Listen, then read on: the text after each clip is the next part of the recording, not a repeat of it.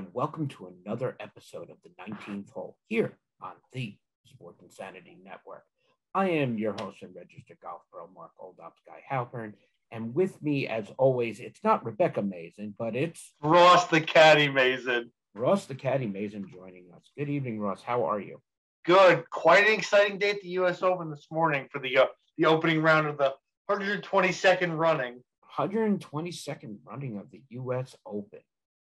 And we're going to be getting into that in just a second. But before we jump into the U.S. Open, want to congratulate the RBC winner and Rory McIlroy, who proved why he's still a serious threat on the. Yeah, really, especially that tough of a course in out in uh, Canada land. Yeah, in the land of Canada. Yes, the land of many lakes, and no, not Minnesota. but uh, Rory uh, played a great round, finished uh, top of the leaderboard. And is this because so many people have jumped ship and the competition was less, Ross? Yeah.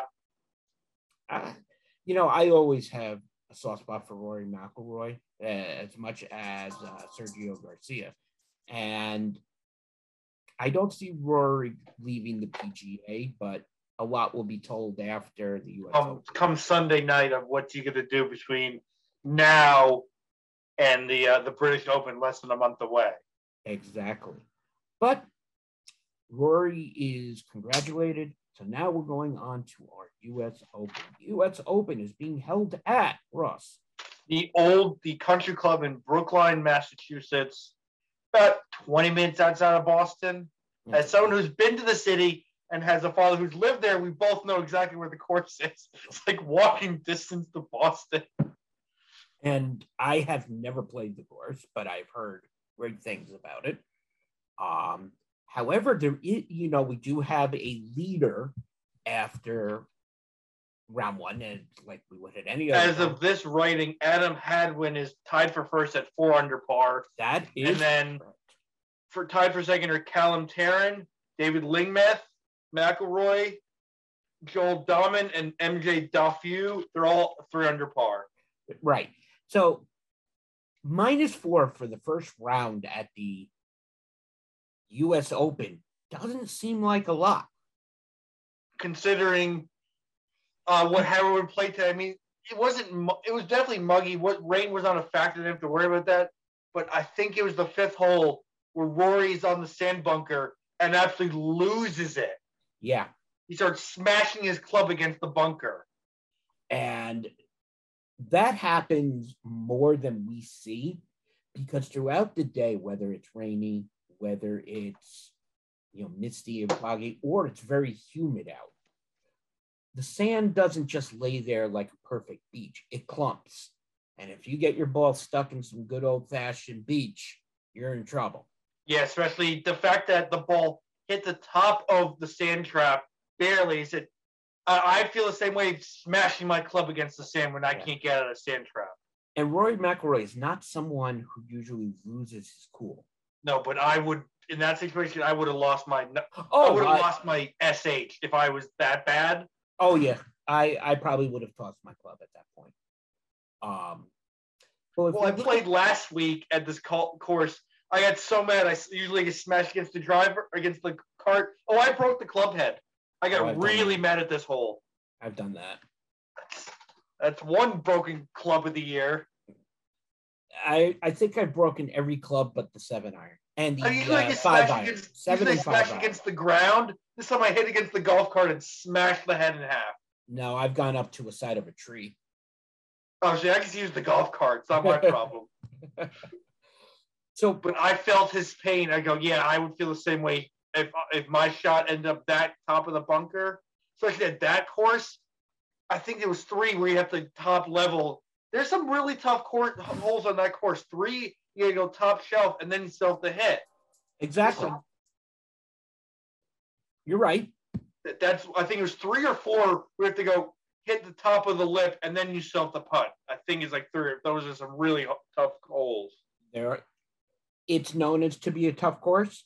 And one thing I want to get at is, is that Ross named the leaders outright. And besides Rory McIlroy and Dustin Johnson, and we're going to pull Justin Rose out of there because he's also a big name.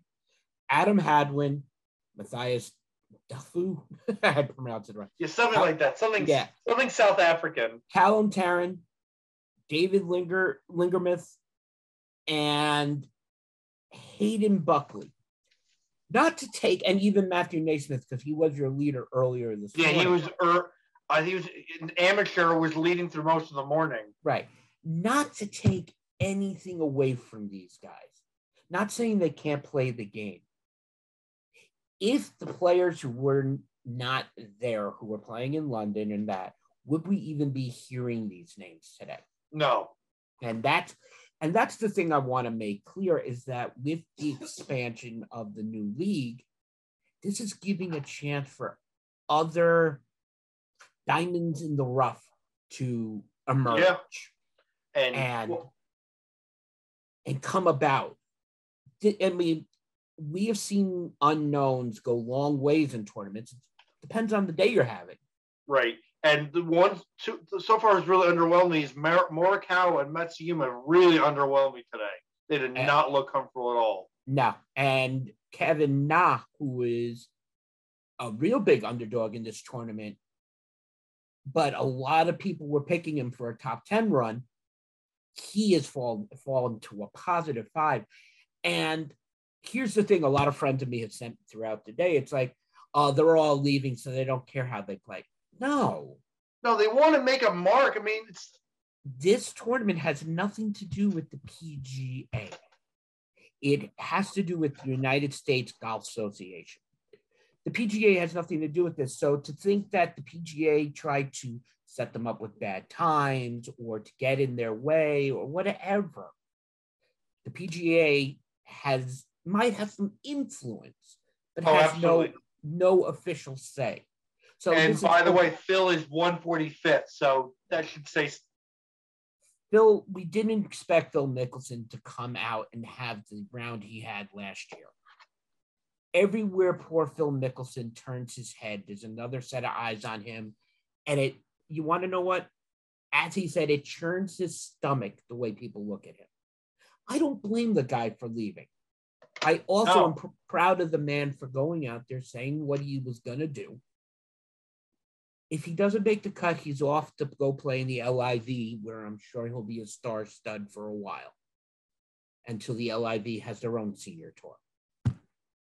But, you know, Phil Mickelson, you got to give credit with all the bad press he's gotten over the last month. You still got to give him credit for going out there and trying. There's no participation trophy here. He's just going out to defend himself, even if it's under the most Yeah. critical of eyes.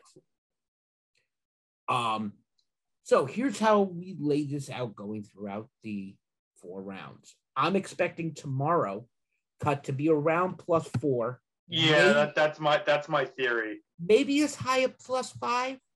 But the thing I want to point out is between that gap of the plus and minuses, there's still 44 names that are within five shots of first place. So this round, this this tournament is anything but over. Okay, I, I mean, I hear a lot of people saying, "Oh, you know, with a positive, uh, negative four, you know, that's good." Doesn't matter on the you could go positive, negative eight on the first round. Yeah, But if you're going up against prime professionals, you have to come back and you have to be able to shoot the same thing you did the day before. yeah, you really, And- you really do. And for amateurs, that's not easy. And guys who are not on the tour, that's not easy to do. Like guys like Naismith this morning. Right. He, I mean, he start. I mean, I was watching the first few holes the guy play. He plays some great golf, but it just also goes to prove you once the other guys are on the tees at the later tee times, and you're hearing crowds go nuts for them. Why is nobody following you? It plays with your head a little bit, Yeah, and it can hurt you. Tomorrow's round will be round two, obviously. And that'll start, I believe the earliest tee time right now is I think it's six- seven thirty. Uh, it is is Ross. No, it is 6:56 a.m. Is the first tee off, and that's not kind of that's not surprising, considering the weather is supposed to be gorgeous all day tomorrow. So it looks like you get a good round of golf, and this is a round where I expect the likes of Rahm, Morikawa, um, I would say Justin Rose, Dustin Johnson, I mean, sorry, yeah, Dustin Johnson, all to make a good push here. Even Rory to make a positive push and start taking over the leaderboard. But when you still have a positive two and positive one, uh, a who's who of names, this is anybody's tournament. By yeah. round three is where we're going to have a much better idea because we're going to get the first cuts out of the way tomorrow. Yeah. Ross and I will be back with you on Sunday night at the close of the US Open. And we will be reporting on the winner, on why he he won. But there's before we go, there's there's a term, it's one of the biggest little words in the English and in the world's dictionary. US. Ross, US spells what? United States. Okay, the letters US spell us. Thank you. US spells us. And that's the key I want to make here. The US Open isn't about one player, it's about all the players who want to contend in the United States with no scrutiny in any way. They're allowed to come in and play. That is what, I mean, obviously, you have to earn your spot on the PGA Tour. And to be honest, you should have to earn your spot via whether it's um, Q club like it is in PGA where they have Q school, sorry, it's Q school that they have to go through, let them go through L school, whatever they want to do, to have to have the same type of route to major golf at a time. But we'll see what's going to happen. But us is a key term for today. It's saying that everybody, we're all one group, we all can play golf get it together, PGA, get it together, LIV, and let's bring us to one united yeah. front. We will see you Sunday night at 9 p.m. Charlotte's term of the day will be on this broadcast. So you'll be seeing Charlotte's term of the day on Sunday night. For myself, Mark Oldoff, Guy Halpern, and Ross the Caddy Mazin. We want to thank you for tuning in and listening to us. And in the immortal words of our legendary pun master host, namaste. Namaste. And in the words of President Patrick, kiss your mama because your mama loves you. Otherwise, good night, and we'll see you on the links on Sunday night.